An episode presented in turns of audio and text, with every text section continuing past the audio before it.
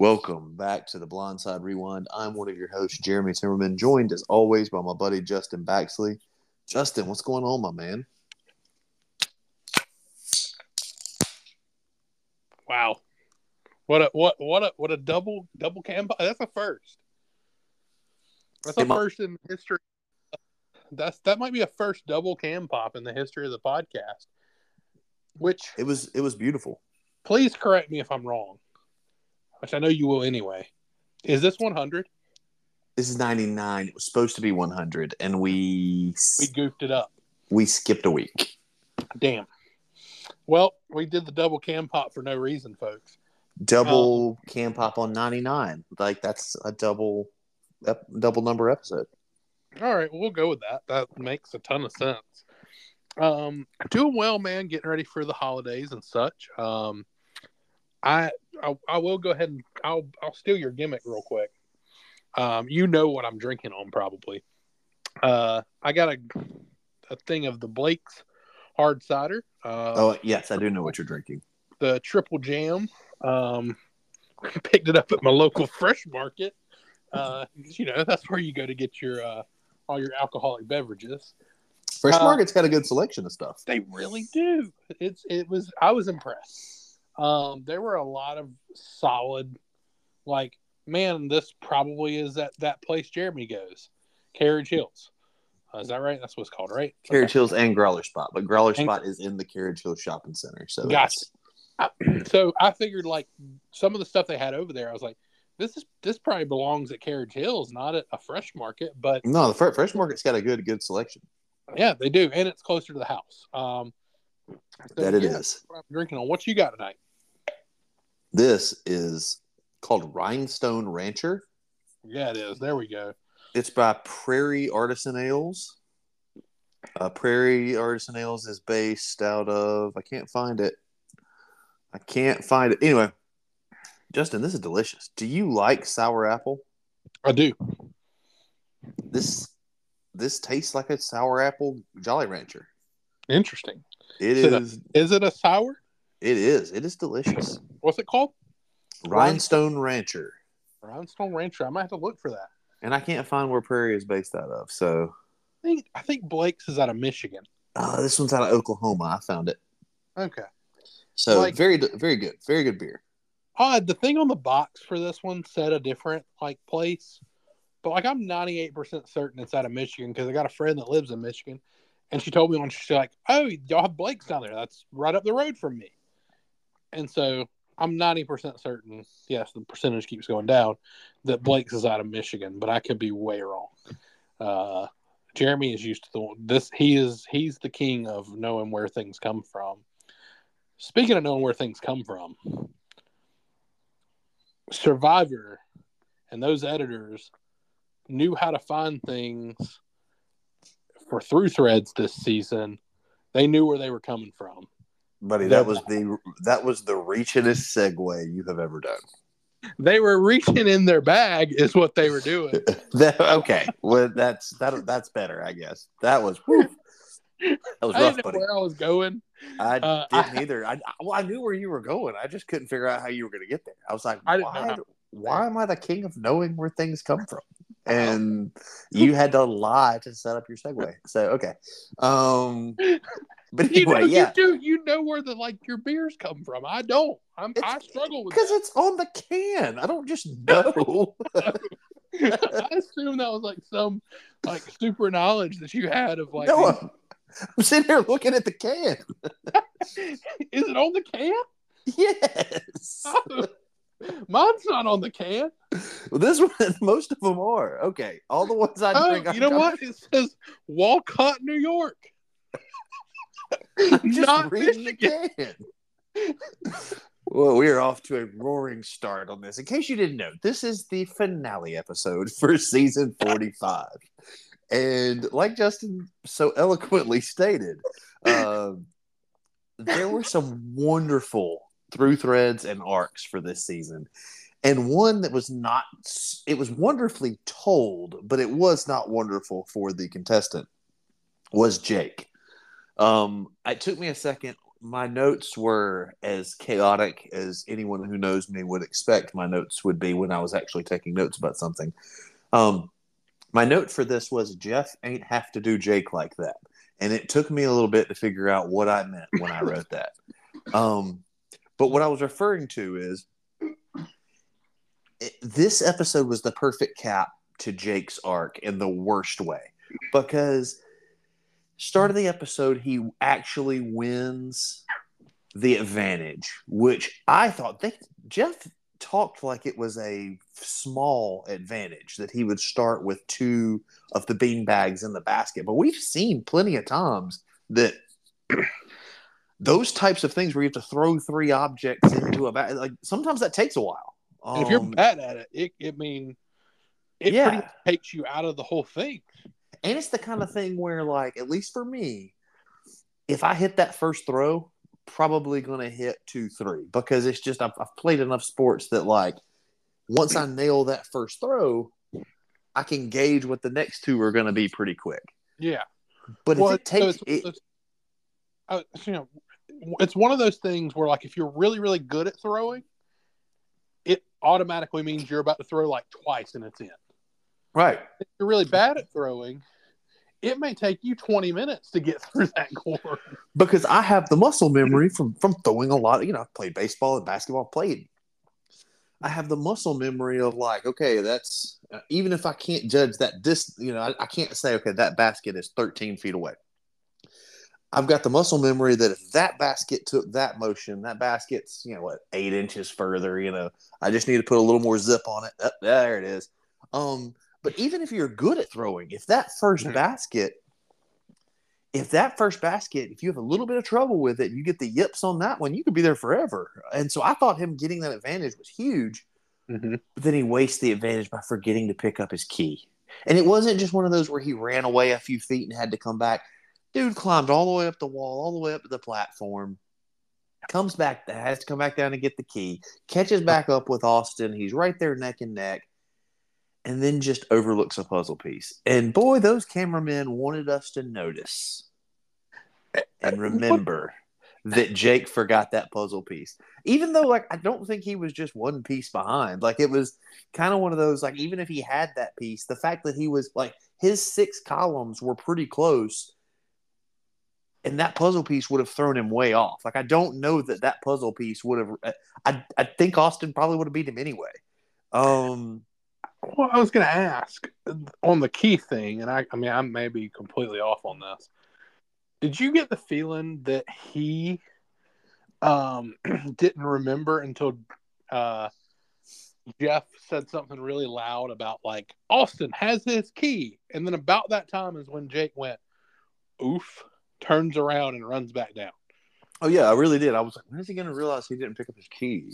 And then... I think you're right, but I think he heard Jeff screaming about Austin having a key. He's like, "Hey, brother, I ain't got no key. What you talking about?"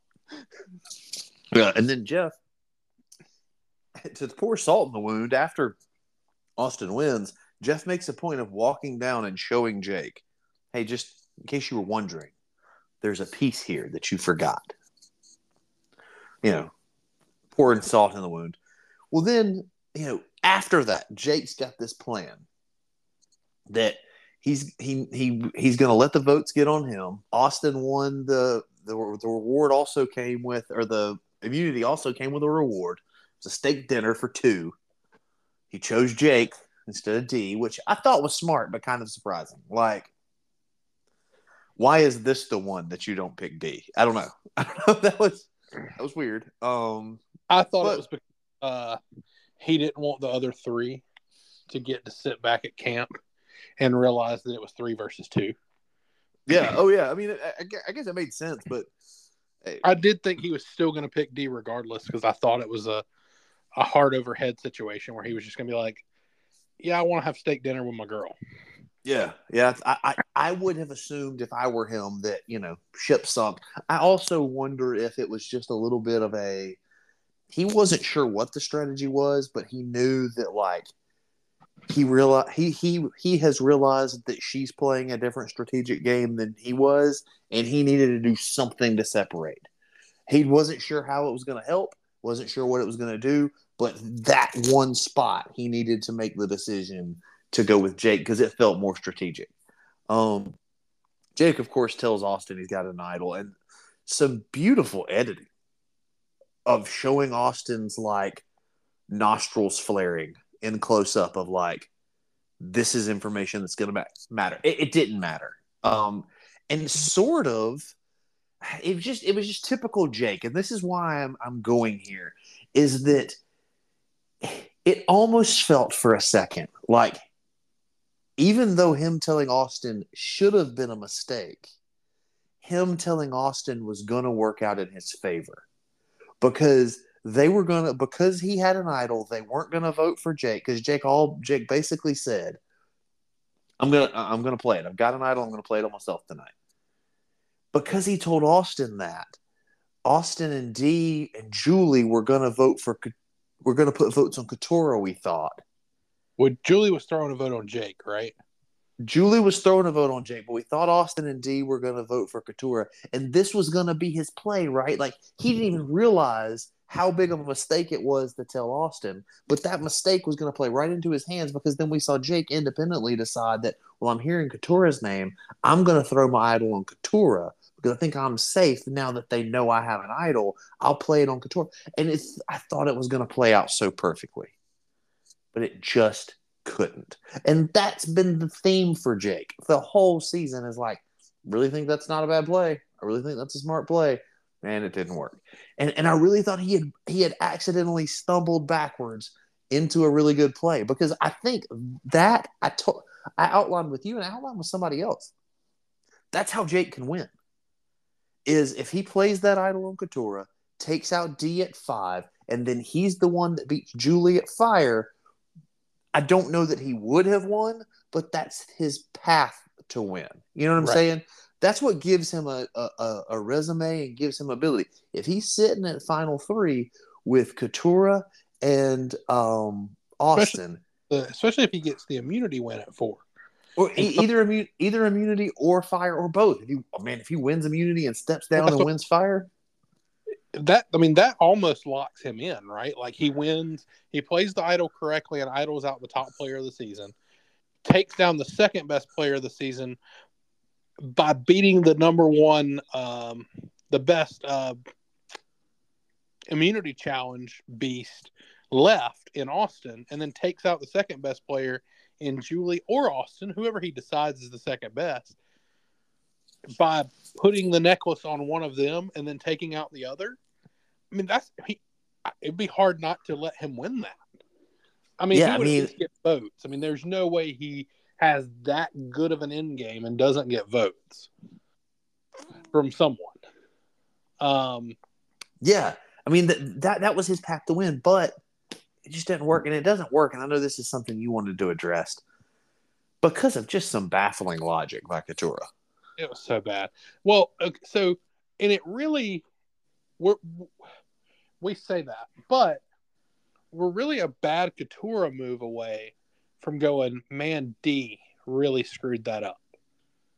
Because, we looked at it both ways of like, okay, well, Keturah messed up by throwing the vote on Julie instead of Dee, because if she throws the vote on Dee, it's over. But the reason that they're in that situation in the first place is because Austin has thrown the vote on Julie, right? Yep. Jake has his vote on Dee. If Keturah votes Dee, Dee goes home. Because Dee has decided, I just simply can't put a vote on Julie because I need my I need to have that alliance. Go to the jury, and I can own that in my game is that I never turned on Julie. So she's walking the finest of lines, and it's because she trusted Keturah. And it worked out, but it's not because Keturah wasn't trying to make a move to take her out. It's that Keturah didn't trust her own move. All Keturah had to do, she made Jake swear on Nana. How are you going to make a man swear on Nana and then not do what you told him you were going to do? That was one of my favorite parts of the episode, is when he looks at her at trying to, you made me swear on Nana. I lost it. That was the best line in the whole episode. That may be the best line of the season. His reactions swear on Nana. His reactions are so great because it was like when Kelly got voted out, he went, "Whoa, I'm sorry, whoa." I just loved it. But like, I just don't understand her thought process because she got into the booth and said, and Jake had outlined, and I also don't understand why Dee just didn't vote Keturah. That didn't make any sense to me. Well, because she wanted Julie to go home. Wait, she did vote Keturah. Right, okay. She did vote Keturah, but she should have just voted for Julie.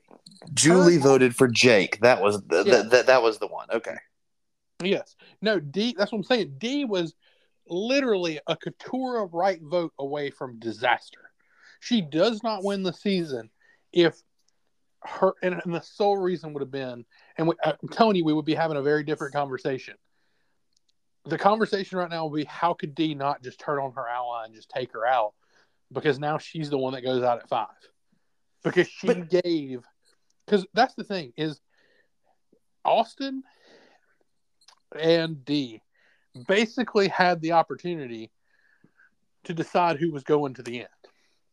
Because they had Julie throwing a vote on Jake. They had Jake throwing a vote on, they didn't know it, but on Dee.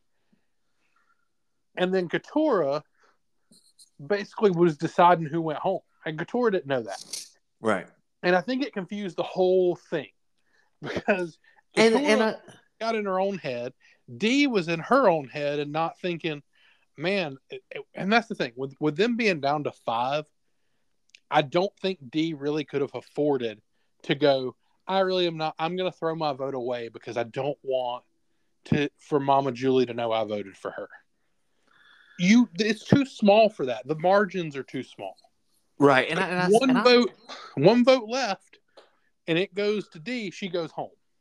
And I wrote before we got to Final Tribal, when they were doing the walk, I wrote that this was a perfect setup for that Final 5 Tribal.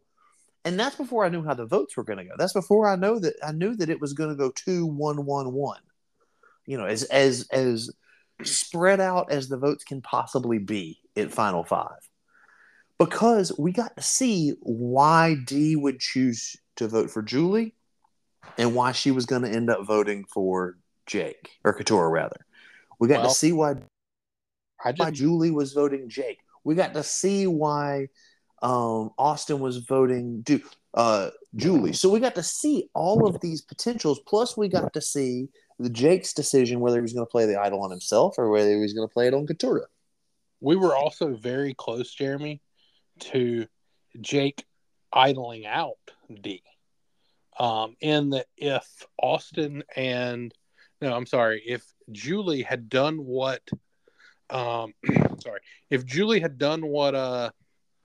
Dee told her to do, which was vote Keturah, then it would have been 2 votes on Keturah. Both would have been canceled out, and Dee would have gone home with 2 votes because Jake would have correctly played the idol on Keturah. And that's what to tie it back to my first point, it's just a microcosm of Jake's season, right? Like, he had the right play.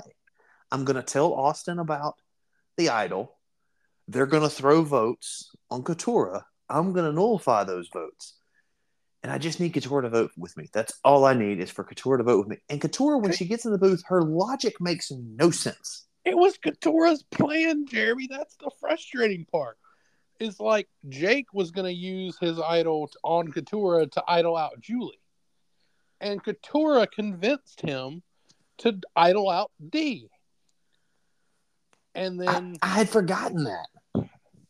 Like, it was Keturah's idea. Like, Jake wanted to idol out Julie. So, like, his play ended up working, but he got 0 credit for making it happen because Keturah changed the vote. And it didn't even make sense because she gets in the ballot and they didn't show us who she voted for, but they showed us what she said. What she said was essentially, I feel like all the votes are going on me, so I changed my vote. And we find out that she changed her vote from Dee to Julie, and her logic when she got back to camp and Jake blew up, and this is kind of another theme of Jake, is him blowing up in places that don't necessarily make sense.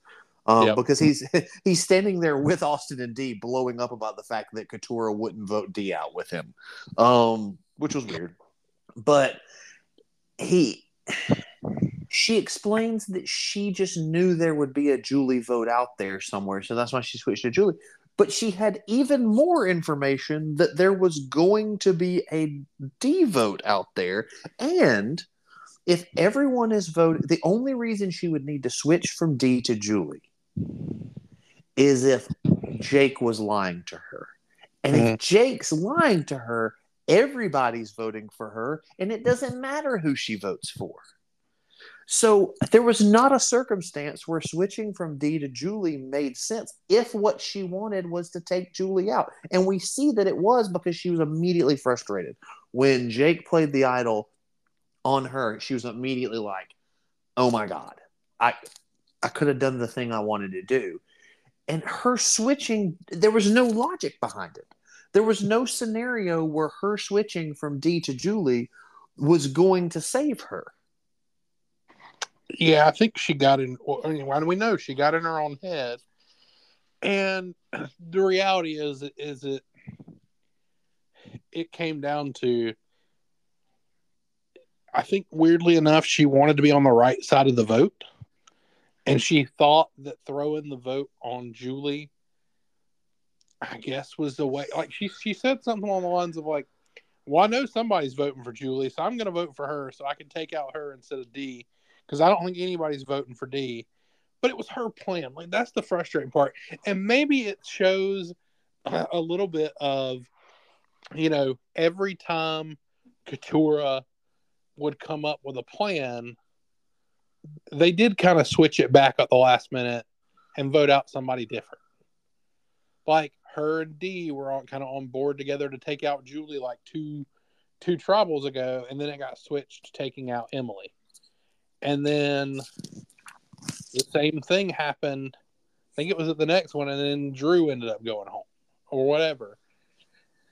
And so I just, maybe it was a thing where Keturah was like, I just don't trust. I think because it was her plan, like, because she came up with it, I wonder if she got scared that, like, man, he sure did go along with my plan very easily. He must be lying to me. But the reality was, Jake was like, whatever you want to do, I'll do, because I have this idol and we're safe together. Like, we can literally just take out who we decide to take out. And he agreed that, like, Dee is the most, like, I think he said, I really want to take out Julie. He said, but Keturah has made some really great points. I think I just want to go with what Keturah wants to do. He said that.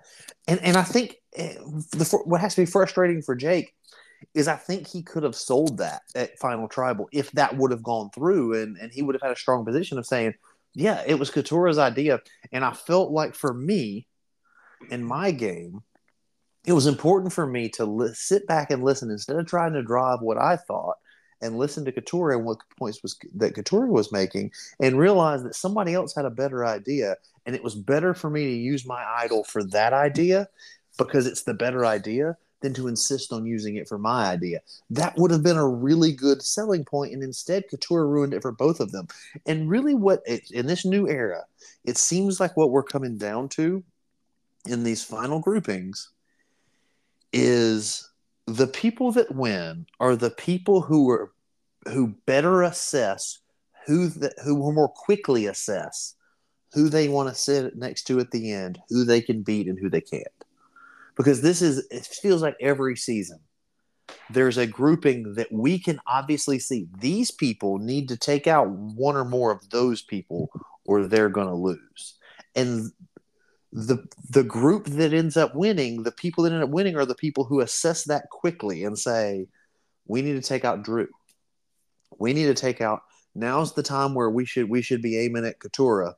Or meanwhile, Austin's going, I don't need to take out Keturah. I need to take out Julie. And so I think that really becomes the difference. Is the people that win are the people who not only assess their own game, but they assess and decisively address the players that they cannot beat, or the players that will be hard for them to beat. Because we saw this episode, Dee was, apparently kind of worried about Keturah. I don't think she needed to be, but at that point, she's still playing the game, even though she, like us, probably knew she was going to win. As soon as she won Final Four immunity, she probably knew she had $1 million. It ended up being close, but she probably knew that if she argued well, she would win $1 million. But she was playing down to the very end, and she looked at those other three, and she said, okay, I can beat Austin because we've got the same game, and I've got this trump card on him. That he told me everything, I didn't tell him everything, and these were key plays that I needed to not tell him. I can beat Jake. The one that that would be the closest second for me is Keturah. I need to make sure Keturah doesn't come to Final Tribal. That's the difference between her and Keturah, right? Keturah lost sight of who the biggest threat was. You have to take out Dee. If you don't take out Dee at 5, it does not matter what you do after that, because 5 is your last ability to keep someone from going to the end. You can't do it after 5. And she blew her chance to take out the best player in the game. Here's the thing I'll say on that. I don't know that Dee necessarily viewed Keturah as the bigger threat to Jake. This is where I think this feeds right into what you're saying. I think she looked at it and said, who would I rather have on the jury? I don't think it mattered of the two who sat next to her, per se. I don't think that mattered, because neither one of them could beat her. And she knew that. It became, who would I rather have on the jury? I genuinely believe if she puts Jake on the jury, Jake ends up voting for Austin. Because there's a scenario there where she takes Keturah to the end and lets Austin beat Jake at fire. And what that does is it gives Austin the fire token, being able to say, like, and not the stupid little currency thing, but like he gets to play the fire card, and he probably gets a vote from Jake for doing that. Like, I think he earns that vote. So I think some of it may have been feeding into Keturah's, not necessarily like an ego. I'm not saying Keturah has an ego, but like almost like, hey, I'm really about to send you to the jury, but I need you to know that I'm sending you to the jury because I actually think you're the best one left. The reality was she knew Austin was the second best left. She knew that Jake was probably actually the third best left. But what she didn't want was for Jake to get on the jury, because I think it might have flipped. Taking Keturah off the jury, putting Jake on, puts the votes at 4-4, right? Oh, I mean, potentially. If we assume that Austin, or that Jake is a vote for Austin instead of Keturah being a vote for Dee. Yeah. Because they're 4-4, but I guess Keturah still votes for Dee in a tiebreak situation. But there's a chance Jake gets over there and is able to sway another jury vote, like a Kaleb. Well, and the other thing, too, is I feel like the worst case scenario for Dee, if Keturah is on the jury, is Keturah looking at Jake and going, you know what? He was right. You know, like, he had some good plays. And if I had listened, if I had gone with what we had at 5, this game would have gone differently. I'm going to give him a vote because of that. And Dee still wins. Like, Austin was going to be Keturah's third choice, because she was going to vote for Dee. She was going to vote for Jake. She was never going to vote for Austin. Well, but see, then it becomes, okay, Keturah throws a pity vote for Jake, right? Yeah. What also happens then if Bruce decides that Jake deserves it? No.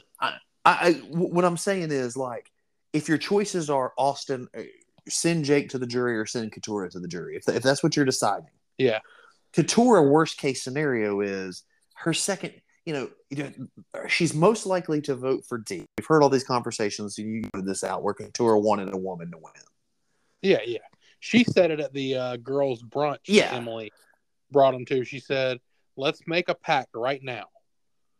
A woman is winning this season." Right. And they all got very excited and went with it.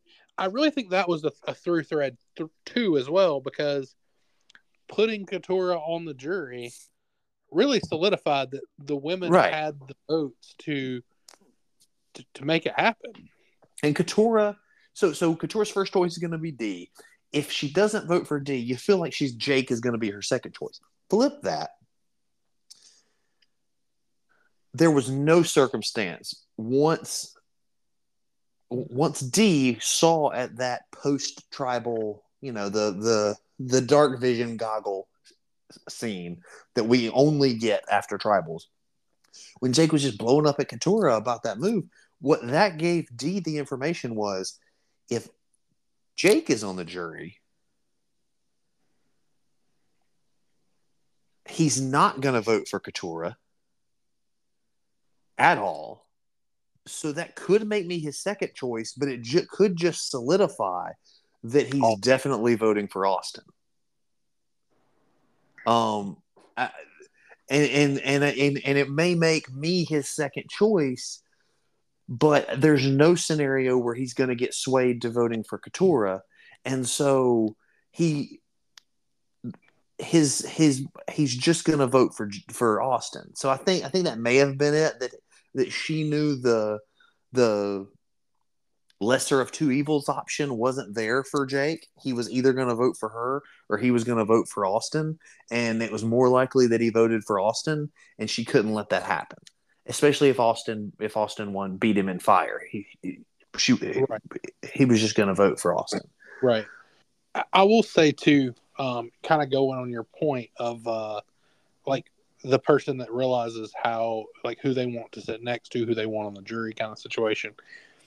Dee was very close to doing that too much, because she almost, because she was so worried about not putting a vote on Julie, because she wanted to send Julie to the jury, but she didn't want to be the reason she was there, so that when she got to final tribal council, she could argue, I never put votes on either of my number one people.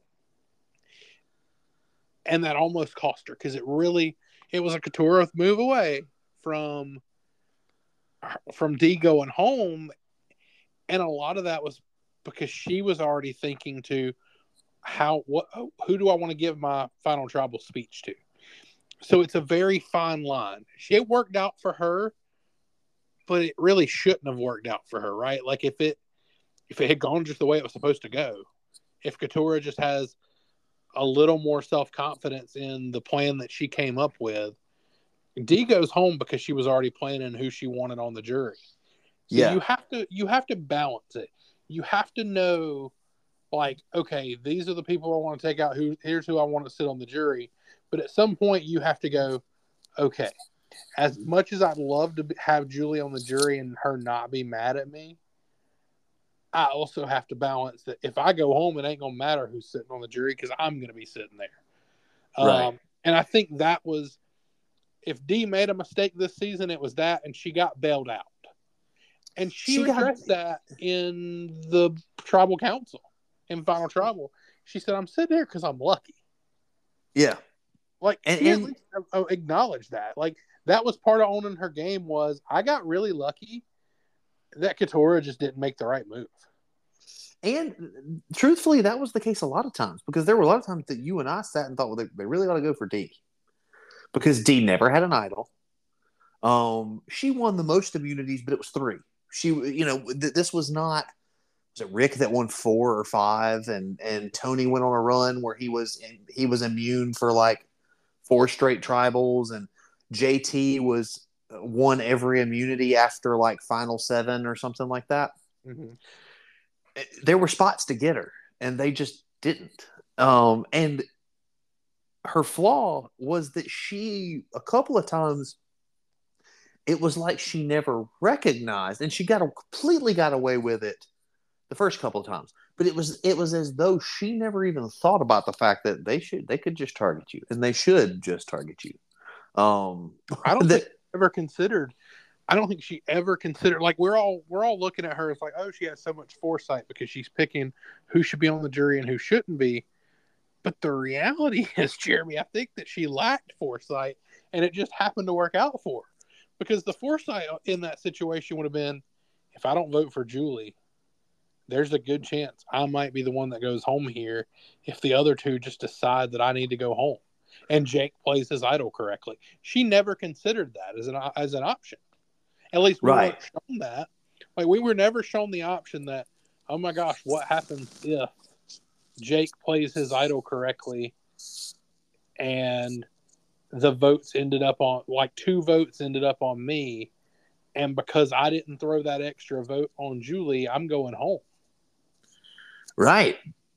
But I really think, too, it's a lesson to future Survivor players in that, I think it was Julie said it earlier this season, so it's great that it came back to be true, is that if you allow yourself to lose, if you give yourself permission to lose, then you can play to win. Yeah. And that's what Dee did. She get like, I don't know that she did it on purpose. I don't think but she did. But like, she took what do I have to do to stay here off the table and just thought about, because a lot of times the players who are very good at figuring out how to stay are the ones that go home at 5 or the ones that go home at 4 because they figured out how to stay, but they didn't know how to make fire, or they figured out how to stay, but they couldn't win a challenge, or they're the no vote finalists because they figured out how to stay, but they never made a move. They never put themselves out there. And so at the end of the day, it's like, you know, and Jake isn't a good example of this because he tried to put himself out there. And I thought the jury did a good job of giving him credit for the fact that, dude, you tried. Like, you fought, you had ideas, they didn't work, but they usually didn't work because other people changed their plan. And it wasn't that your plan wasn't a good one. And in fact, I would be willing to bet if we went back and traced, there are probably a lot of players sitting on that jury that, had they listened to Jake, would have gotten further or even won the game. If they had gone with the plan that Jake outlined, if they had done the thing Jake tried to get them to do, Bruce specifically. Bruce specifically goes further in the game. I think if some of the folks like Emily had like decided that, like, and we said this early on too, is that if she'd have solidified Keturah, Jake, Bruce, and her as like her 4, and been able to, and they had a 5th at the time, I can't remember who it was. Well, she had Austin and Drew working with her. If she had worked with them to take out Julie, right? There's a good chance she wins the season too. There are multiple people that maybe they don't win the season, but they take out that core 4 a lot sooner, and the season becomes a little more wide open. Because truthfully, we got to a certain point. I guess it was that, or really it was that after Emily left, you pretty much locked in Ariba was winning. Like, right. There really no path. There was a very small path. We outlined it last week in our episode for Keturah and Jake, but it was like the longest of long shots type deal. It was not a clean path. You mentioned earlier that basically Jake had to idle this person out, win final immunity, win at fire, take out the best player. Like, he had to do a lot. We pretty much at 6 could have lost as soon as Emily went home, and really as soon as Bruce went home. You could almost argue we could have locked Ariba in there, but Emily was such a good player. She almost brought it back around to saving that whole debacle. But she was able to save it because that group started disintegrating. If that group had stayed strong, if Drew had just locked in, because the other 3 were there, if Drew had just locked in with those other 3 of, we're going to be the final 4. Once they voted Bruce out, and this is what Jake was trying to get everybody to see, once they voted Bruce out, it was over. If that Reba Ford just locks in and says, listen, what we want is for one of us to win, and we're going to guarantee that. I think Drew was maybe smart in recognizing that he was the least likely of that four to win, but right. I don't even know that that's true. I think if he locks in with the other Rebas, and he would have rivaled Dee. Now, can he make fire? I don't know. But he would have rivaled Dee. And, buddy, let me tell you, as somebody who's built or has been built similarly to Drew, that final immunity challenge, he wasn't winning that. You need to be more of a smaller kind of because I'm going to go ahead and guess he's got big old feet. And while Dee has monstrous toes, she has tiny feet. That challenge would not have favored Drew very much, I don't think. But if Drew could have gotten a final tribal, I think he could have been a real threat. And maybe the other three take him out like they did anyway, but I think he sped that along. But if he doesn't do that, to bring it all back, once they got rid of Bruce, the Rebas were in control over whether the Rebas got to decide whether or not three of them were going to final tribal.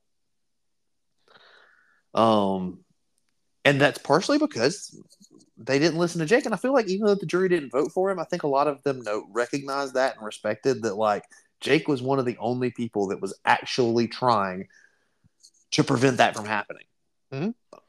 Everybody else was trying to make inroads with the Rebas, and this is how we'll do it. We'll pull a couple of them away, but at the end of the day, we've seen a lot, especially in the modern era, is even if you're able to pull Drew and Austin for a couple of votes, eventually they're going to go, yeah, but like Dee and Julie are our people, and we're going to send you home, and that's that. So Jake gets a lot of my respect, but.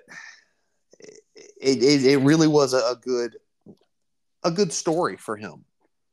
Yeah, it was. I was glad, like you said, they did a really good job as a jury of – and I saw some folks complaining about this on Twitter that, like, this new era is more about them going out there and making friends. And, like, yeah, man, like, that's okay. Like, you're allowed to like each other. Like, the people don't have to come off the show – and want to, like, wreck each other. I mean, I guess Drew was pretty angry about things, but, like, because he said he didn't really talk to the cast because he wanted to decompress, which I get that too. Like, all of those are a range of things, but, like, it's okay for the cast to like each other, and, like, they get to Final Tribal and they can give folks flowers for things that, like, hey, man, you're about to be a 0-vote finalist, but just know that, like, we know that you were, like, two moves from other people away from potentially winning this game. We appreciate what you tried to do out here. We hope you don't lose confidence in yourself. Like, I mean, that to me is a beautiful moment, and it should mirror life a little closer, right? Like, we should be building up people around us and being like, hey, man, I know you didn't really get that promotion, but, like, good for you for putting yourself out there and trying that out. Like, that's, It was a strong move, bold move. You're gonna get it soon. Like, at some point, you're gonna get what you deserve. And there's people that hate the jury format now, that they preferred it when it was a little less structured. But I'll be honest with you, I don't like when I watch some of these older seasons and these people on the jury get to make it about them. It's not about them. I don't care what somebody that got voted out in my time 6 weeks ago. I don't care to see them posture on the jury and you voted me out. Let's talk about why you should be better than, because I remember there being some jury moments and people love them because they're, quote unquote iconic. But at the end of the day, you added nothing. I'm here to – when we get to the final tribal, I want to hear what the three finalists have to say about their game. I would prefer if the jury didn't ask a single question and there was just a set of questions that the three finalists had to answer. Like, I would rather that than to have jury members stand up and – like, there have been a couple where the jury member didn't even ask a question. They just stood up and made a statement to get something off of their chest. It ain't. I'm not there for you. Right. That's my way of thinking. So I love this modern format where it takes the focus off of these jury members and their individual personalities and their individual games. Because if their individual personalities and their individual games were that good, they wouldn't be on the jury. They wouldn't be sitting there all well-dressed and their hair done. They'd be dirty and sweaty and sitting on a stump. And yeah. So I don't mind losing that personal element from the jury because they didn't win. I want to hear from the people who can win. Yeah, I agree. And look, I'll be the first to admit that I used to really enjoy the Reed clip where he emptied the clip into Baylor's mom. I don't even remember her name anymore. In the I guess it was Blood versus Water 2. I used to really enjoy that clip where he got up and talked about her being the evil stepmom, and it was very iconic. Don't get me wrong, it was a really crazy moment in Survivor history. I'll always remember it. But looking back at it, it didn't really add anything. I guess it added that sassiness to the season, but just being rude for no reason kind of thing. It really, it was odd. And truth be told, the reason I remember that dude is because he somehow ended up in a Hillsong documentary. The whole thing is odd. But anyway, Survivor invades a lot of things that I'll somehow pay attention to. But point being, as cool as that was in the moment to see, oh my goodness, oh look at that, it added nothing to who should win the season. And if the whole goal of the jury system is to decide the winner and to figure out who the most deserving person is and all that jazz, then it shouldn't be about the jurors making personal statements to go off on folks. So it doesn't really add anything. And I thought this jury in particular was just really good. They didn't seem bitter. And I think it's why we got some split up votes. It felt similar to what we should have gotten in some other seasons. I know you'll agree with me on this. The Erica season, Erica's right. Under. I think that one, I'm fine with Erica winning. Don't get me wrong, but I really think it could have been a 4-3-1 vote. And the other thing, while this jury was nice and they gave people their flowers, there were some pointed, important questions. Emily. Yes, that's what I was going to. Was Emily asking straight out? Hey, we talk about heart versus head. And people will point, and rightfully so, that Dee won the season when she revealed at Final Tribal, that no Austin, because Austin, God love him, said that Dee didn't tell Julie that whatever it was. Dee didn't tell. Do what now? That sunk his game. Yeah. It should have. It actually didn't, but it should have. That was the final nail. And it was. When she was able to reveal that, no, I did tell Julie. That's why she played the idol, is because I told her that everybody was coming for her and she should play her idol. But I think where Dee really won is when Emily asked her, tell me about a play where you talked about where you used your head over your heart. And Dee said, I can't, because it's one and the same. And this is kind of what we've talked about, is that, yes, she had a romantic relationship with Austin, but he was also her number one ally before that. He was also somebody that she wanted to work with, and somebody that she wanted to work with strategically. And because of the romance angle, granted, he was more solid than Julie. Julie would fly off the handle. She wanted to go after Jake, not because Jake made any sense, but because he voted for her one time 6 weeks ago. Julie also tried to get people to vote Dee out. Right. Julie's not as reliable as Austin. And when she was able to succinctly explain that to Emily of, listen, I'm not going to separate my head and my heart because they work together.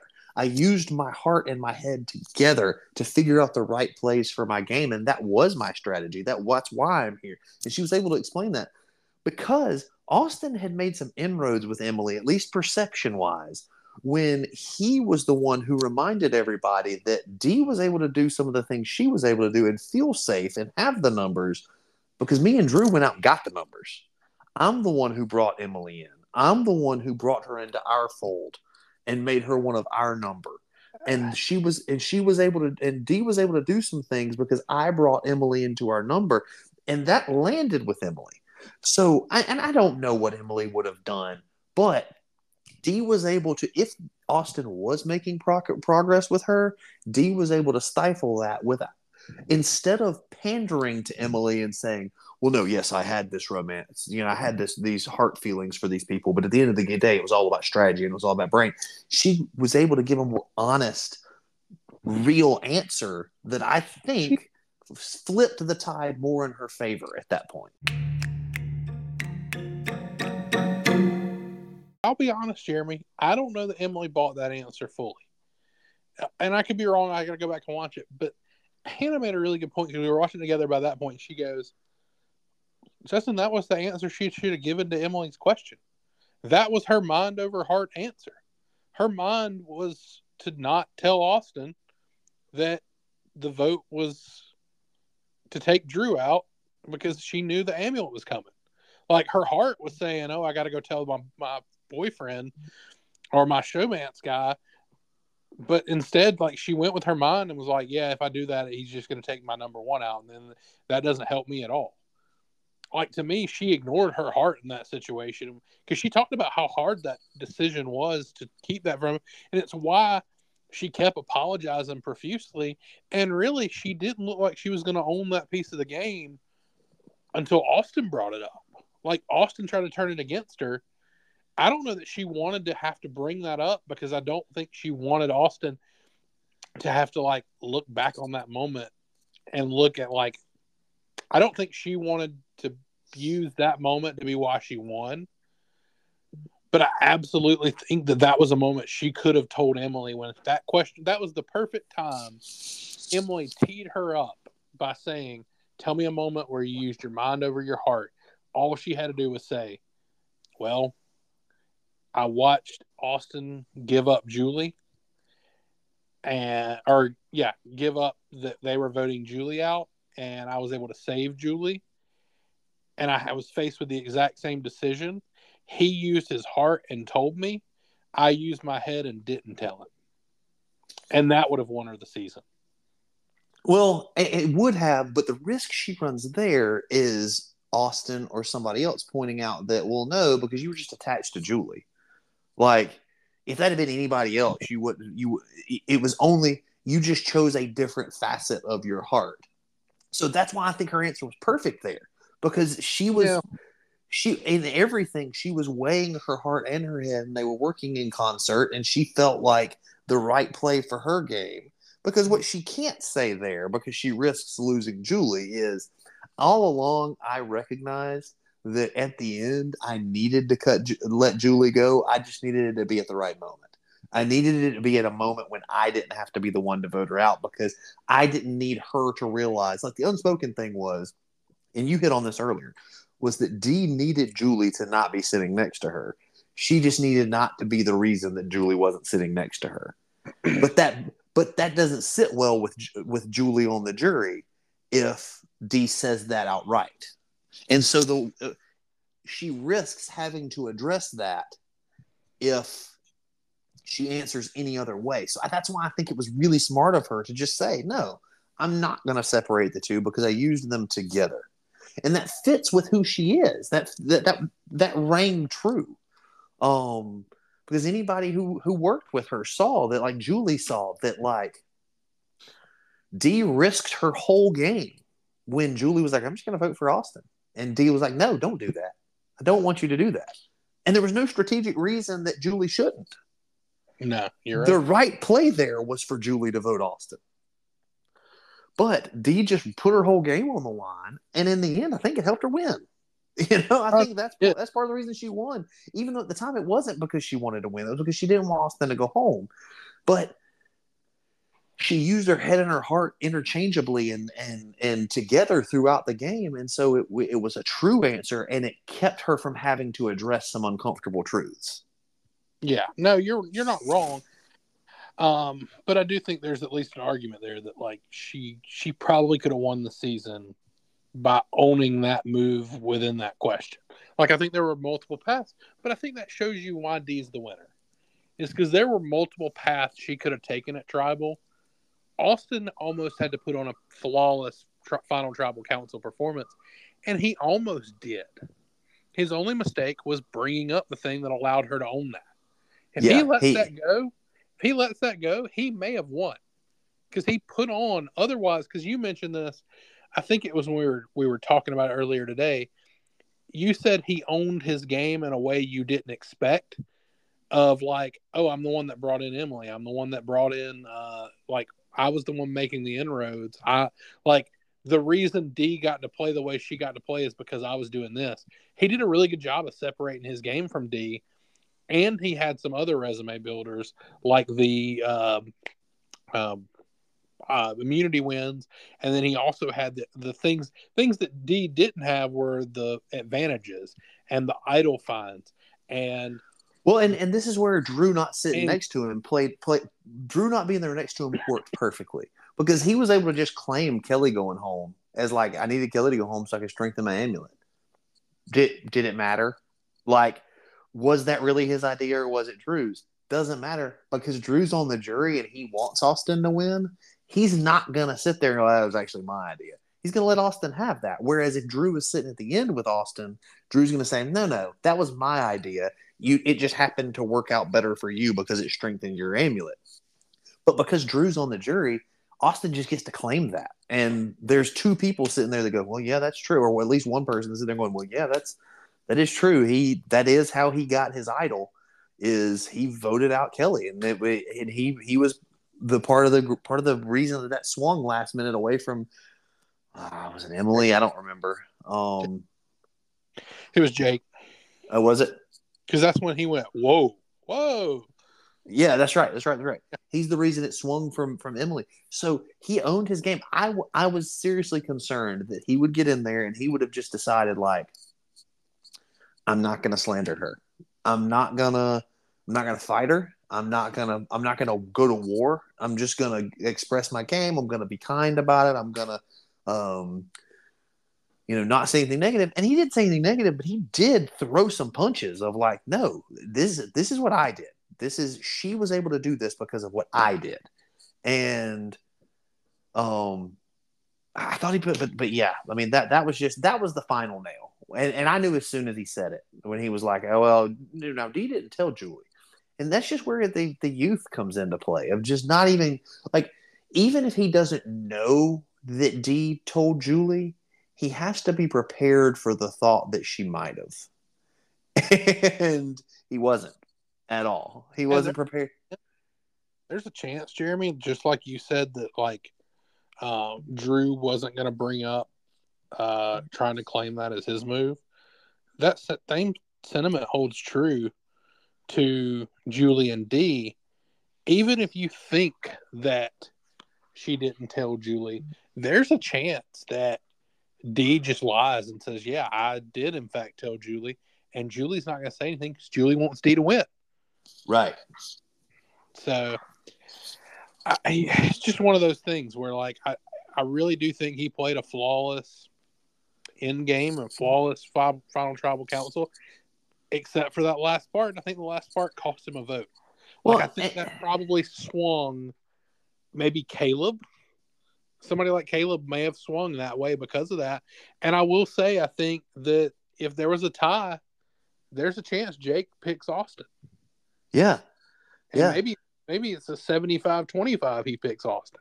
And it's easy to say, like, well, Austin's problem is he played with his heart, and he was, or another body part, and he wasn't thinking with his head. But the reality is, if he's not so closely aligned with Dee and she doesn't care about him, he's probably gone. Right. You know, like, he was such a big threat, and and she knew how big of a threat he was, and knew at least some of the stuff he was carrying. She would have taken him out instead of Drew. She would have taken, or other people would have been able to take him out, and he would have been a bigger target, because being aligned with her and her being the bigger target, and Julie and being aligned with Julie and Julie being the target, and him being aligned with Drew and Drew being more of a loose cannon, that kind of insulated him. Whereas if he's not so tight with Dee, he maybe goes home a lot sooner. I think she takes him out. Yeah, I think she takes him out. But because he was one of her number ones, he was able to get the end, a real chance to win. So I don't even think you can say that, like, if he doesn't get all locked in on her. But I think being locked in on her in several cases was the right move for him. I think the only move that he really goofed up was the Julie thing. Yeah, yeah. I mean, that's the one thing that cost him. And really, it could have been where it wouldn't have cost him if he hadn't brought it up at final trial. Like, if he'd have just said, when Emily brought it up, he could have just been like, you know, it's one of those things, you're right, I did trust Dee not to tell Julie, it did dip. And that may have ended up costing me in the game. But at the end of the day, my relationship with Dee, not outside of the game, but inside of the game, I couldn't blindside her because there's a chance if I do it at that point, she just blindsides me at the next thing. Because he made mention, because when Julie asked about the showmance, if it was real, he said they didn't really like lock in on it being a showmance until like day 20. So he could have easily went with Emily. I'll be honest, that was right around the time we had locked in the whole showmance aspect of things. And if I'd have turned on her there's a chance she turns on me in the next thing and takes me out. Yeah. And he could have owned it in that way and not even brought up the thing. And like, it wouldn't have cost him. And that's what I've been saying all along, is that people were focused on the relationship, but even if they're just allies, if she's his number one, he's got to tell her there. He can't. We've seen plenty of two-person alliances that had no romantic element, that fell apart and cost somebody their game because they didn't talk to their ally in a situation like that. Shannon Ricard. Yeah. I mean, there's been lots of times where people have fallen apart and neither of them got as far as they could have because there was a situation like that where they didn't keep each other in the loop. And so I feel like he had to. It's just because of the showmance angle, it made it to where she could use that against him. If they're just allies, he can be like, yeah, I trusted my number one ally and she lied to me. She stabbed me in the back. And that's where it hurt him, is that he couldn't really do that at tribal. He's the idiot. He can't spin her as the bad guy because he's the idiot. But if they're just allies, and he can say, yeah, I trusted her when I shouldn't have. You know, I thought she was my number one. I thought that my best strategic play was to make sure that we were both in the loop on everything, and she used it against me. And you know, it's looking like it's costing me now, but I'm not the one who stabbed a friend in the back. But he can't do that because of the romance, and that's where it cost him. But as far as being able to get to the end with a chance to win, I really think he was in the right spot. Yeah. Jeremy, I gotta ask, do you want to do our normal drafty draft at the end here, or did you have any more takeaways? No, that's it. Well, you want to do top three picks each for returners? Is that what you want to do? That works for me. How do we want to decide who goes first? Do we want to bring up our little drafty draft from the beginning of the year? I was going to let you pick. Justin won by 3. That's got to be the closest we've ever had it. Oh, we've both blown each other out every other season. So close that if Keturah makes that play correctly, we tie, right? Or you win? Well, it depends on how we count it at that point. If Jake plays that idol correctly, we tie. It would have also taken somebody else throwing another vote on Keturah. Yes. But even if Keturah does that, Dee goes home, and there's a chance that one of my people wins, and then I win. I mean, yeah, that's true. Because you still would have gotten third place, but you wouldn't have gotten first place. So it was very close. But so Justin wins. So we're going to do a 3-person snake draft, a 3-pick snake draft, for people we want to see return off of this season. And so Justin, do you want to go first, or do you want the wraparound 2-3? I'll go 2-3. Okay. Person I most want to see return is, drum roll, please. Drum roll. Da, da, da, da. Kaleb. Yeah, that's a good one. That's the number one. Heck of a pick. Yeah.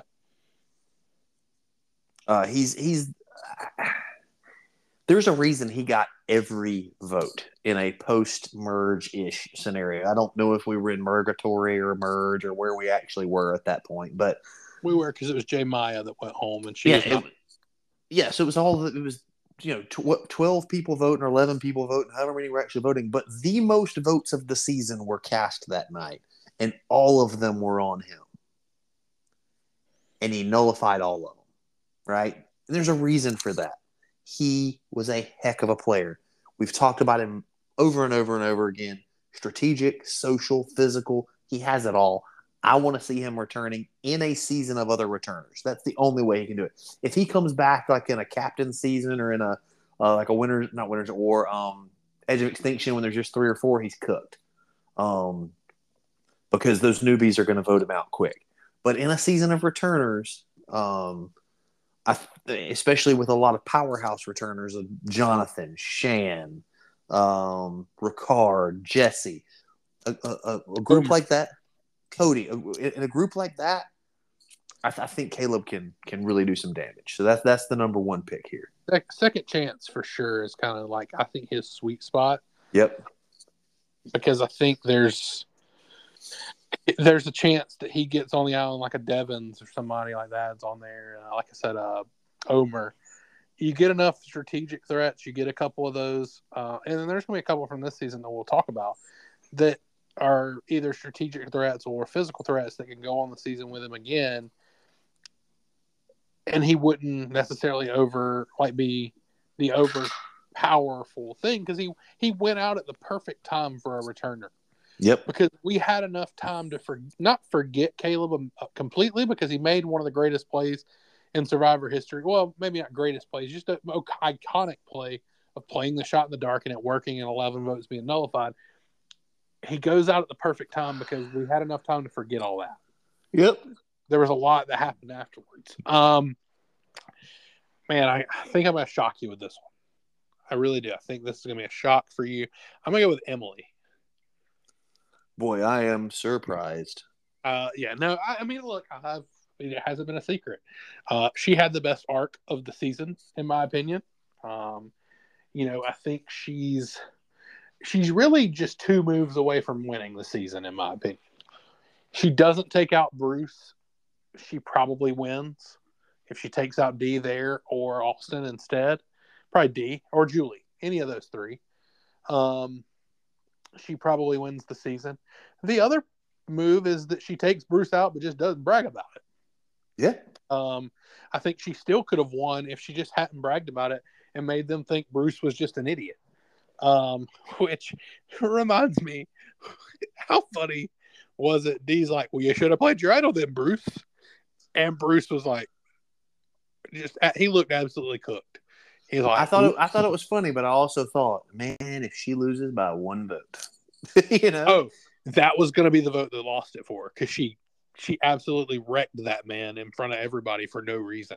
Yeah, didn't need it. Should have played that. I think she was getting too fired up in defending her own moves that like she forgot that like these are the people deciding things, right? But anyway, I digress.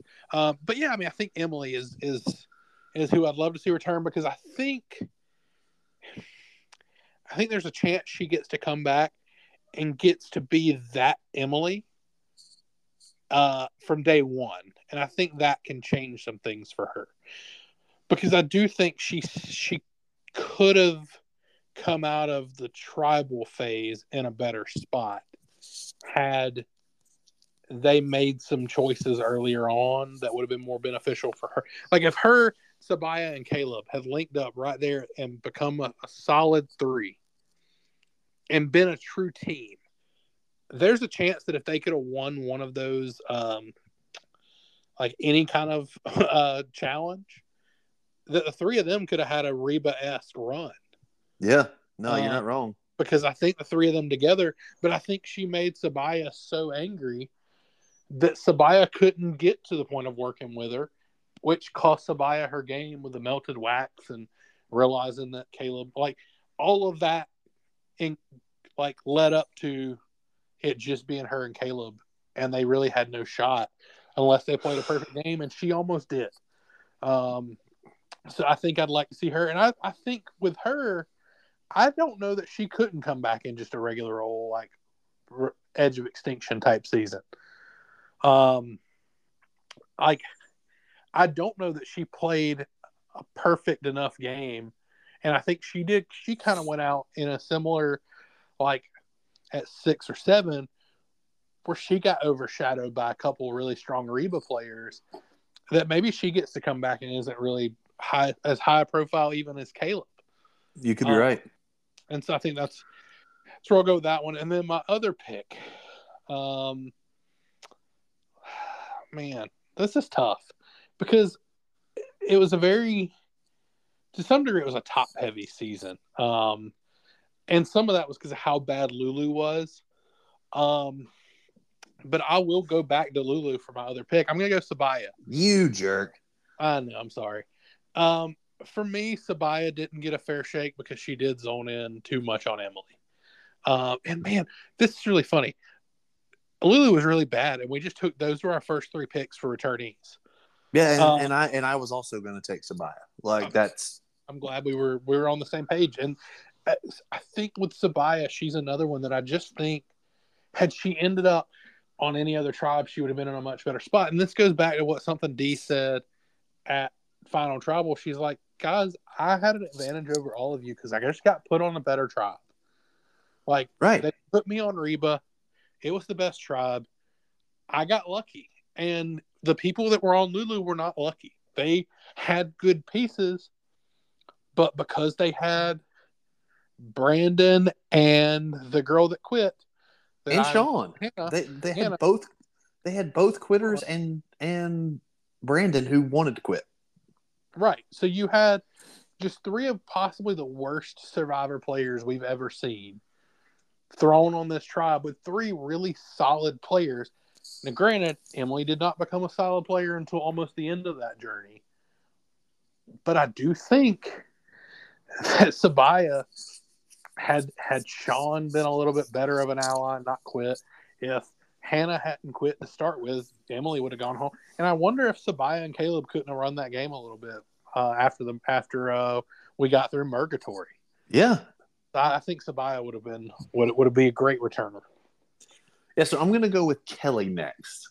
I really liked her. She was a threat. We got to see a lot more of her personality at Final Tribal when she was on the jury than we did during the game. I think that's because she was going out relatively early. That they just didn't, you know, she was on a tribe that, you know, Bello only had 1 person go home. They were not much worse than Reba. Mm-hmm. They were a good tribe, and they really never went to tribal other than that one time, and that was a mixed. That was when they had the mixed up tribe. So original Bello never went to tribal. And so we never really had a reason to see much from Kelly until she was going home. Right.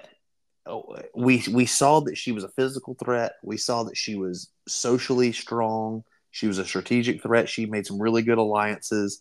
But I think 2 seasons, if they're doing a returner season for 50, I don't know that we'll remember Kelly that much. And that's good. You know, that's the kind of person who can do really well. There's a reason that Sarah Lucino won Game Changers. Because, you know, when I watched Kagyan as someone who had already seen Winners at War and knew that she was an eventual winner, I was able to spot the elements of her game. But I don't know that if you just watched Kagyan that you would necessarily be like, is that somebody that needs to come back? I don't think so. And I think that Kelly might be somebody like that 5 seasons from now when they do a returner season, we'll be like, oh, yeah, she was on that season with who won that? Dee. Yeah, she was on that season with Dee. So I think she'd be a really solid one. And my last pick, before we go to do your last pick, give me my boy Austin. I like that. Yeah. I want to see Austin come back. I want to make sure we pick him. Because I think we did one of these and somebody obvious like an Austin didn't get picked. I wasn't going to pick Austin, and I was worried. Like, I was looking at the cast, and I was like, dang, if I don't pick Austin and Jeremy doesn't pick Austin, it's going to be the worst thing that we could have done because he's an obvious pick.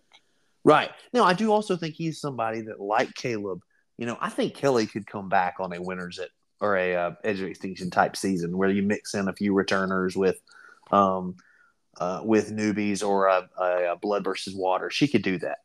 Austin has to be a second chance in all returner season. He could maybe do a Blood versus Water type season where he's on a tribe with all returners to start with. He could do something like that, but I would just love to see him playing, because one thing that I don't remember if I said on the pod, I've definitely said to other people, and Jesse from whichever season Jesse was on, Gabler's season, episode 43, he was on Tyson's podcast recently, and he kind of alluded to this, that like he was playing a different game because showmance wasn't ever a thing for him. By the time he was on the island, he'd been married for 12 years. He wasn't. And I do think that, you know, you get these people on the island that are, even if you don't go out there, and Dee and Austin both talked about this. They didn't go out there for looking for love. They went there to win a game, but they're 26 and they're attractive and they're spending every waking moment together and they're single. Like, that's going to happen. But I wonder if Austin were able to come back where, like, he and Dee are still together or they're not. And he's seen, like, you know, I thought I had something pretty good. It went as well as it could possibly get. We finished six. We finished 5-3 at Final Tribal. She won. We had a good thing going and it didn't work. Like, either one of those scenarios, I want to see him play when that's not a factor. I want to see how he's playing when he's just playing to win. Either whether it's because he and Dee are married now, you know, it's 5 years from now or whatever, or whether it's because he and Dee didn't work out. I want to see how that works. I want to see how he plays in that scenario. No, I think that's fair. And look, I mean, He clearly has earned the opportunity to come back. I wasn't going to pick him, but not because I don't think he deserves a shot to come back. Truthfully, like, this cast is interesting. I think to some degree it is top heavy, but I also think there's a lot of people that, like, didn't get far enough that I want to see more of. Like, it's a very interesting balance for this cast. Like, I think like, if you do one of those tier lists, I think there's a clear, like, tier one list where, like, it's Emily, Dee, probably Austin, and Kaleb. And then I think there's a little bit of a drop down to a couple other tiers. But again, there's not an F tier other than, like, the people that quit or that wanted it. Like, you just throw them away. Like, but the actual cast that tried to play the game from day one, it's a really solid cast. Like, I mean, even like a Brando, I wouldn't be mad if they just decided to throw him on a season. Like, there wasn't anybody that I was just like, yeah, please never put that person on my screen again. Because Brando, the thing about Brando that you're not going to pick him, right? No. I liked about the thing that cost Brando is they got tribe swapped. He had a plan and Drew just went, no, I don't want to do that.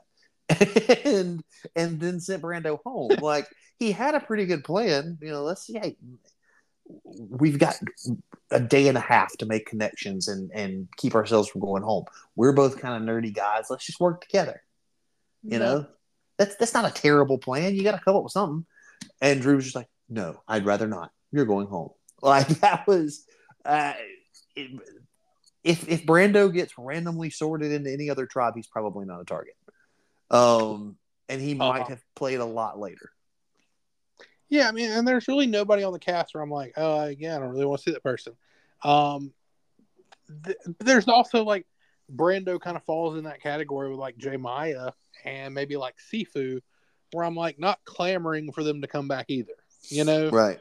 But again, you throw him on a season, I'm like, hey, look at Sifu doing his all that Tai Chi stuff. That's cool.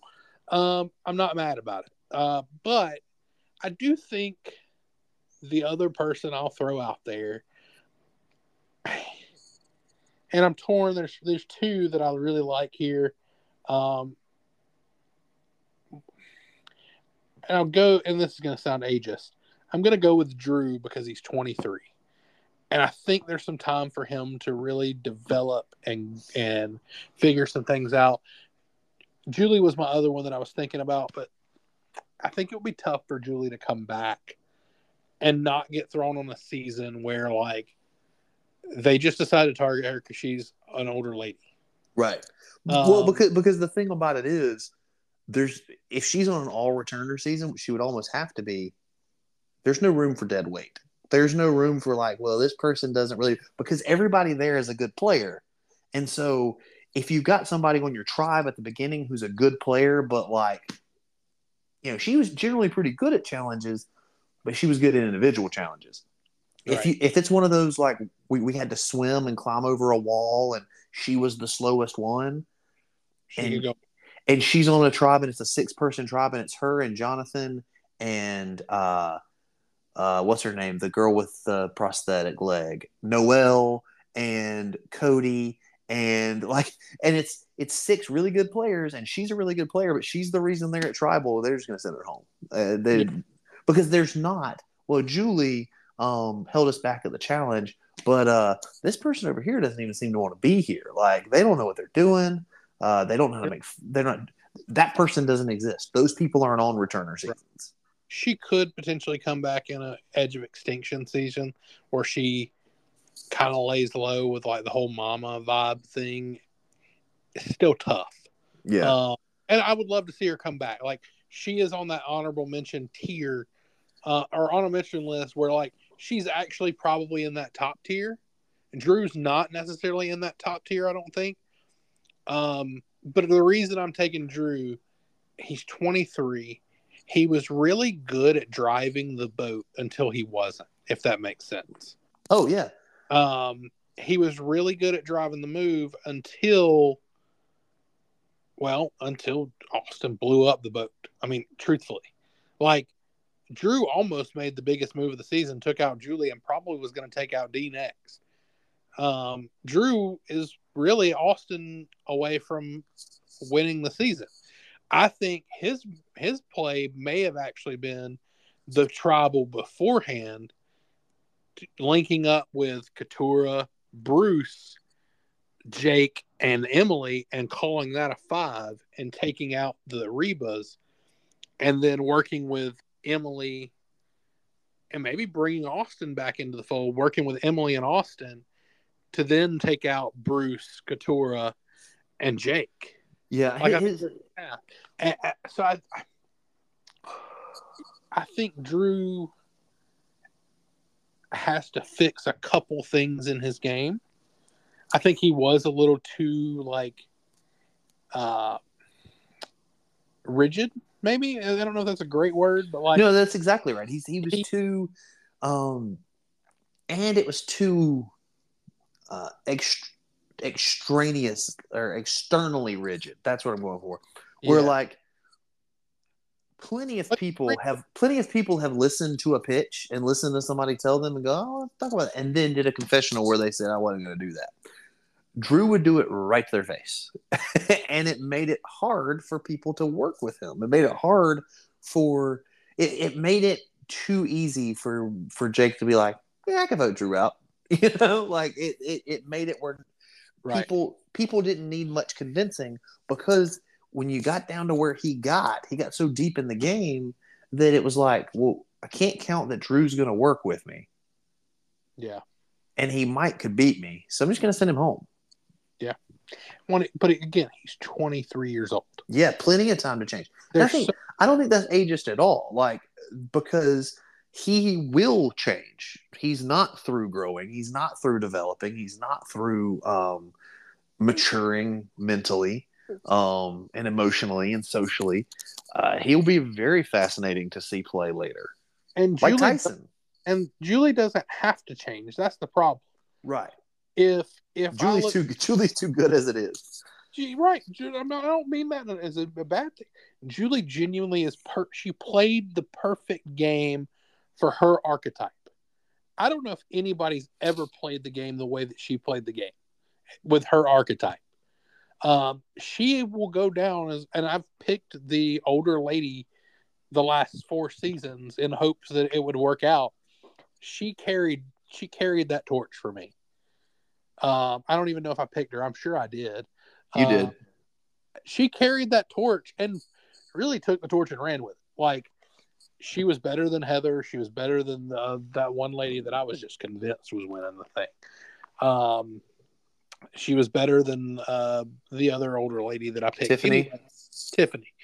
She's been better than all those folks. And there was the one lady that like went off the deep end like first vote though that I was like convinced she was winning. She was gone like first episode. Don't remember her name at all, and I'm glad because she frustrated me. Point is, Julie's one of those people that really had needed to change nothing, but that's her problem. There isn't really room for her to grow in the game and come back and win, because if she comes back now, she's already played the perfect game for her to win, and she lost it at 5 because she was arguably the best player left. Right. Versus Drew goes home at 6, went home in a way that like he could probably come back in any type of season and not be immediately targeted. He would do well in a second chance, but I think he would do fine in any other kind of returnee type season. And like he just has so much room to grow, and he's very smart. And I think he's the type of person, because he did talk about how that he basically didn't talk to the cast for like a year because he needed time to decompress. I'm sure he grew a lot during that time of decompressing. Like, yeah, I'm sure he reflected back, and I'm sure watching the season, he looks back now and goes, yeah, at 23, like there were some things I probably could have done a lot better. If I come back on this show at 27 or 28, I think I can make a run and win this thing.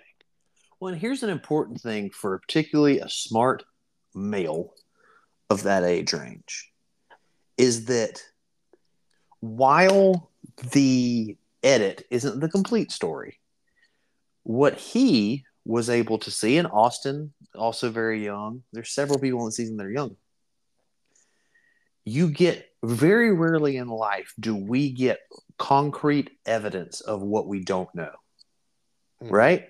Like, Drew will be able to sit down and see that, oh, that person was telling me the truth. Oh, because whereas I was sat there and said, well, there are probably some people who, if they had listened to Jake, they would have. Drew will be able to look back at that season and see concrete evidence on his television screen of, if I had listened to Jake here, we could have made this move. If I had not been so quick to shut down this person here, they would not have been so keen to target me here. And he could have seen the things that he couldn't have possibly known on the island. That doesn't really prepare you going forward in a second season, because you'll be playing with different people. It's not like you're going to get the exact same scenario, but one of the biggest things you can learn in life is knowing that there are things you don't know. And you might not necessarily know what those things are, but Drew seems like a person who thought that that he had his hands around everything. And what watching the season allowed him to do is see all the things he didn't know, some of which never impacted him, some of which impacted him he didn't realize it until they watched the show. But all the things that were going on that he could not have possibly known, and that is, ties together a lot of what we talked about tonight, is all the things that, Keturah had no way of knowing that Austin was going to throw a vote on Julie, and Dee was going to throw a vote on Jake, and Dee was going to throw a vote on her, and Jake was going to play his idol. She didn't know all that stuff. But knowing that there are things you don't know would be big for anybody, especially somebody like Drew. And he's seen hard evidence of that now. Yeah. So I really enjoyed this season. I'm seeing mixed reviews online. I thought this was the best season of the new era. I thought it was 90 minutes was big, some really good arcs, really good editing, really good cast overall once we got the quitters out of the way. I really like this season. Yeah, I did too. I've seen the hate online, and I don't get it. This was, I mean, Hannah had never seen it before. This was or hadn't seen it in a long time. This was a perfect one to get her back involved in Survivor. She was excited to watch it every week. I think if I had tried to bring her in on some of the other new seasons, like the Gabler season in particular, that would have been a tough one to try to sell her on. Last season, 44. I mean, I don't think we could have made it through the first three episodes. No. They couldn't get out of their own way. The production-wise, couldn't get out of their own way in the edit to really give us the show we wanted, which was, hey, stop doing these small tribes and also protecting three people here and three people there, doing all this weird stuff. Like, once they started letting them actually eliminate the people they wanted to eliminate, and we got down to really good players, it became a good season. But by that point, everybody that's starting off of it is done. In this particular season, even with the quitters involved, there was still a lot of high-level gameplay going into the tribal council of the nights they quit, that it was a little disappointing when they were like, yeah, we're quitting, so you don't actually get to see who was going to get to go home tonight. That was disappointing, but it was high-level, for 88 minutes before that. And we haven't gotten that from previous season. You're right. The 90 minutes was big. I mean, I hope they do not change that. I hope they keep that format. I think it's the best format they could possibly have. I would not mind a themed season soon. They got to do something. There's a reason that we're sitting here going, was Gabler on Romeo's season? Was Jonathan on Gabler's season? There's a reason we're sitting here and we can't keep track of these seasons, because it's the same thing. Right. I'd really like to see a themed season. I don't know what that looks like. I don't want some big clunky twist or fire tokens or whatever. I don't need all that. But I would like to see a Blood versus Water, Beauty, Brains, and Brawn again. Something along those lines. I like those kind of themes. The themes that just impact the cast and not necessarily the mechanic. I wouldn't mind another Redemption Island. I really enjoyed Blood versus Water, Redemption Island. Yeah. It has to be something that makes sense. And I think the thing with Redemption, if you're going to do a season like that, bring all returnees back and something like that, I think is another key. Because I don't necessarily know the newbies enough to care about watching them battle back, but I would like to see somebody like Rick Devens get voted out and know that there's a place for him on Redemption, and he's good enough to go win some of those challenges that he could work his way back in versus... there were a couple of these seasons, Jeremy, if there was a Redemption Island, I wouldn't have cared enough about somebody coming back or whatever. So I do think it needs to be a returnee season of some sort. I did not need to see Brando versus Jemiah in a Redemption Island challenge. That would have been horrendous. I wouldn't have cared. I would have just been like, okay, can we just get to somebody that actually – not that I don't – like, it just would not have been fun. Right. But I do think that, like – if you give me Rick Devens versus, Rick Devens versus Austin, or Devens versus Kaleb, or Devens versus there was a girl a couple seasons ago, Cassidy. Yeah. You know, give me, I mean, it depends on how far we're going back. Give me like a Victoria versus Dee. Victoria versus Noel. Like there are a lot of really fun ones. And again, a lot of it depends on how far we're going back. I'll tell you, the cutoff for me would be somewhere around David versus Goliath. I would want it to be like, if we're going to do a returning season, I don't know that I want to see super old folks coming back. I think the way to cut it, and you know, we're speaking of cutting it, we're getting close to where we need to cut our episode. We're doing we're having fun. That's the issue. But when was the last? I was trying to find a list of the seasons. Oh, here we go. 21 to 40. When was the last regular returnee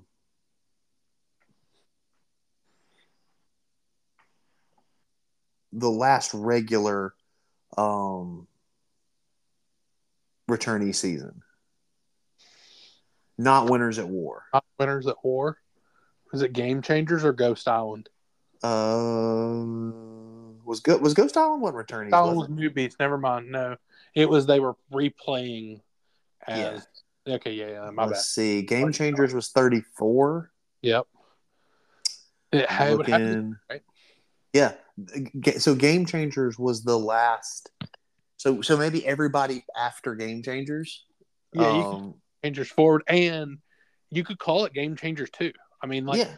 That's the most clean. That's the cleanest way to bring back the best of those seasons is call it Game Changers, because then what that allows you to do versus like second chances depends on what your definition is. To me, second chance is people that got very deep in the game and made like one mistake.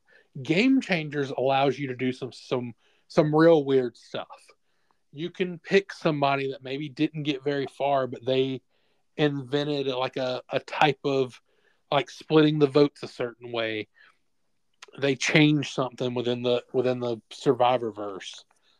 See, I'm the reverse. I think second chances is broader. Like, yeah, because second chances allows you to play like bring back somebody like Sabiyah. You know, let's give her a second chance to play in a tribe that doesn't suck. Yeah. It allows you to bring back somebody like Devens, though, that gets a second chance to play after getting so close. Yeah. It gives you a chance to bring back somebody like Kelly from the season that shall not be named, get a second chance to play without Dan. So I, to me, second chances is a little broader. It's maybe that. I think it, like I said, it really depends on definitions there. I think second chance for me, I like seeing the ones that like were one step away type second chancers, like closer, like got really close to the end. But I guess you're right. I mean, I guess you could throw a Sabiyah on there and it would make perfect sense.